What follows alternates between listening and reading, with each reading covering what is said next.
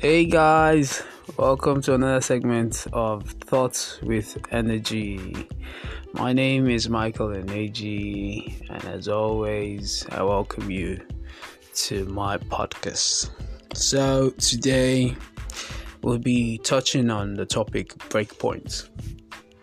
Now, a lot of us um, have different breakpoints, right? There's a limit to what we can take when it has to do with a particular situation or a problem that bothers us. And that being said, it is also important to know that because we're different people, we're different in um, uh, size, we're different in height, we're different in complexion, we're different even in the way that we think, and also in our color. This also means that there should be a difference in uh, uh, there should be a difference towards the limit of what we can take as well when it comes to certain situations and whatnot. So, breakpoint. Um, touches on a part where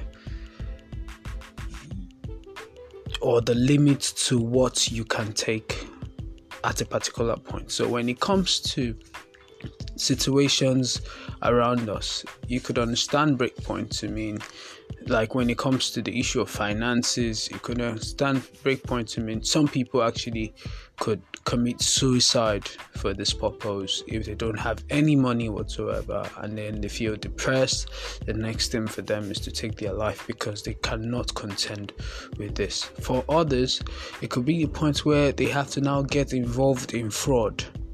For another set of people it could be the point where they now have to literally go to the streets to also beg. So at these levels there are different breakpoints. Now for others It could also mean that they want to even do whatever it takes, like put in the work, no matter how menial the job is, they want to do something. They just want to do it. Now, which takes me down to my story, right?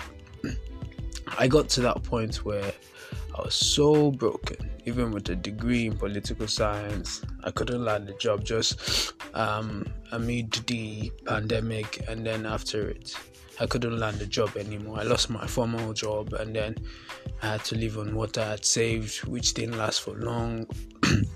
started having to depend on family. It was it was pretty bad, so bad.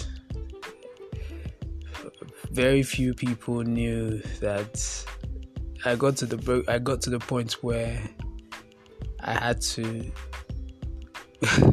very funny, but I had to engage as a conductor. Get engaged as a conductor. as you know, public transport now. If you live in Lagos, you know what I'm talking about. Where you have to now start shouting to carry passengers from one end of from from one uh, from a start point to another end of um, the journey. So I was running um, as a conductor for a bus that we used to have and then we load passengers from the mainland to the island every day. It got to a point at one time I, I can't forget this day and I feel each time I remember the scenario it really hurts me really really does hurt me now this time I went home with the last money I had in my pocket just in case um, uh, maybe we got stuck somewhere and then we needed money to take care of a thing. So I had the last 2000 naira on me and then I took that 2000 naira with me going. So when we got passengers going to the island, on our way to the island, just between Adeniji and um, Surah, the, the vehicle got bad, so we had to park and then there was there were these um, guys who just came out that popularly known as Agberos or Omoniles. They just came out from wherever they were and then started making trouble and asking us to give them money being very inconsiderate. Most of us might have seen them very inconsiderate that your vehicle got bad or whatever, so they don't care about whether or not your vehicle got bad.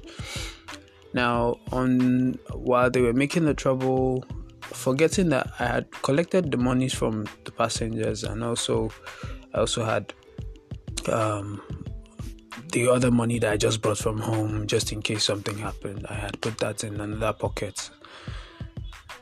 These guys I don't know, while they were tossing me around, they had actually removed the money from my hand. So I was holding on to the ones I collected from the passengers, forgetting that I had money elsewhere in my trouser, or I didn't know that they had removed the money from the spot. Yet they still collected an extra money from from me for still parking. I didn't even. It was until they had left. A passenger now told me, "Oh, they are taking your money." Oh. I then had to check. I said, no, like the money I collected is still here. So I just casted my mind back to the when, uh, to to the money I had taken from home and then kept in the pocket. So I checked. Oh, they took it. I was so so angry. It was my last card. That's what we call it. If you play what, you get used to it. Last, the last cash I had on me was so painful that day that that thing spoiled the whole day for me. Now I can I can laugh about it a bit, but it's not funny to be honest. It's not funny.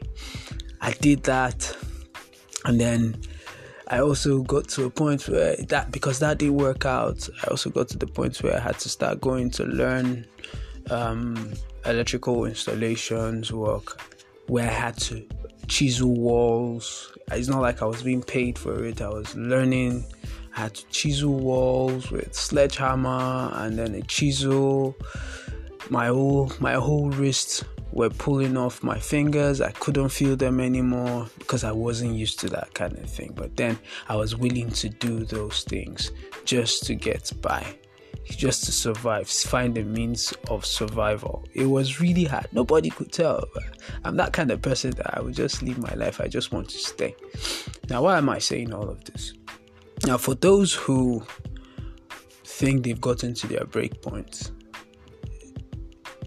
they feel that the next result for them is to get involved in fraud totally unacceptable to me because you're hurting somebody else. You're going to be taking something that you shouldn't be taking for the wrong purpose. So if you were doing business, yes, legitimate business, yes, you could take out your profit and all of that. But this is fraud. You're duping somebody else. How would you feel if somebody else was doing that to you? So I would have gotten into fraud. I had that opportunity of going into fraud, but I never considered it. Why? Because I just couldn't give what I could not take. It makes a lot of sense if the world was around that idea of not giving what you cannot take. It puts you at a point whereby you are in control of your mind. This, a lot of people do not have the control of their mind once you're able to hold that control of your mind, you're able able to hold anything whatsoever. Now, we hear about a lot of Nigerians, very young youths, getting involved in ritual killing for the purpose of money ritual and all of that. Nonsense. Nonsense. I don't know how these people think in the first place.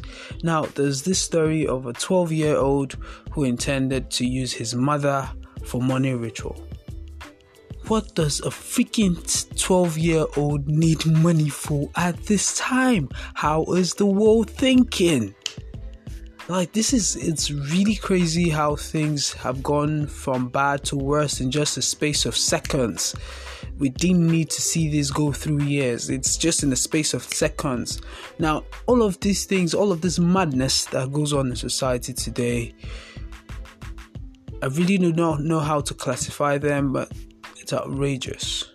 Really, really outrageous. I want us to have a think or rethink of those things that we think that we continue to do as right, fraud, for instance, ritual killing. Um, my heart out, my heart really goes out to people who cannot take it anymore and then intend to engage in this uh, in the space of suicide. They just want to get in that space and then just want to take their life. I have had my fair share of such.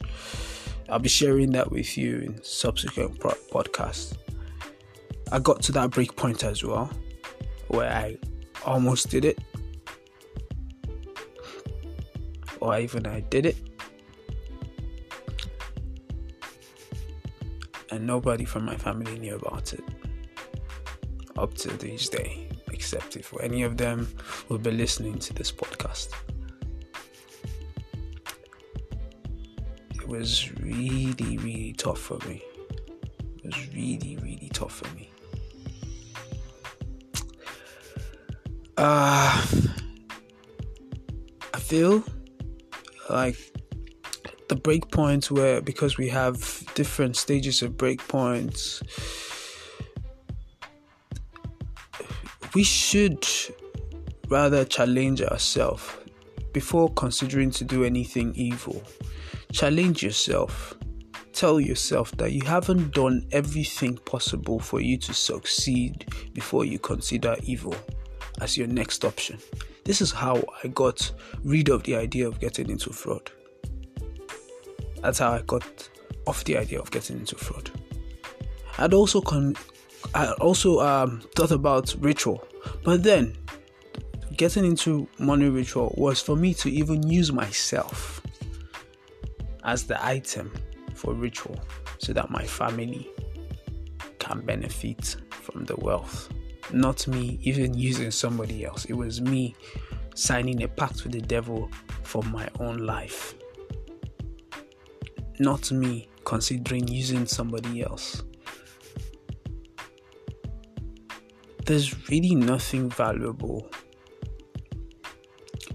when you find or you are source of the pain or suffering that another goes through.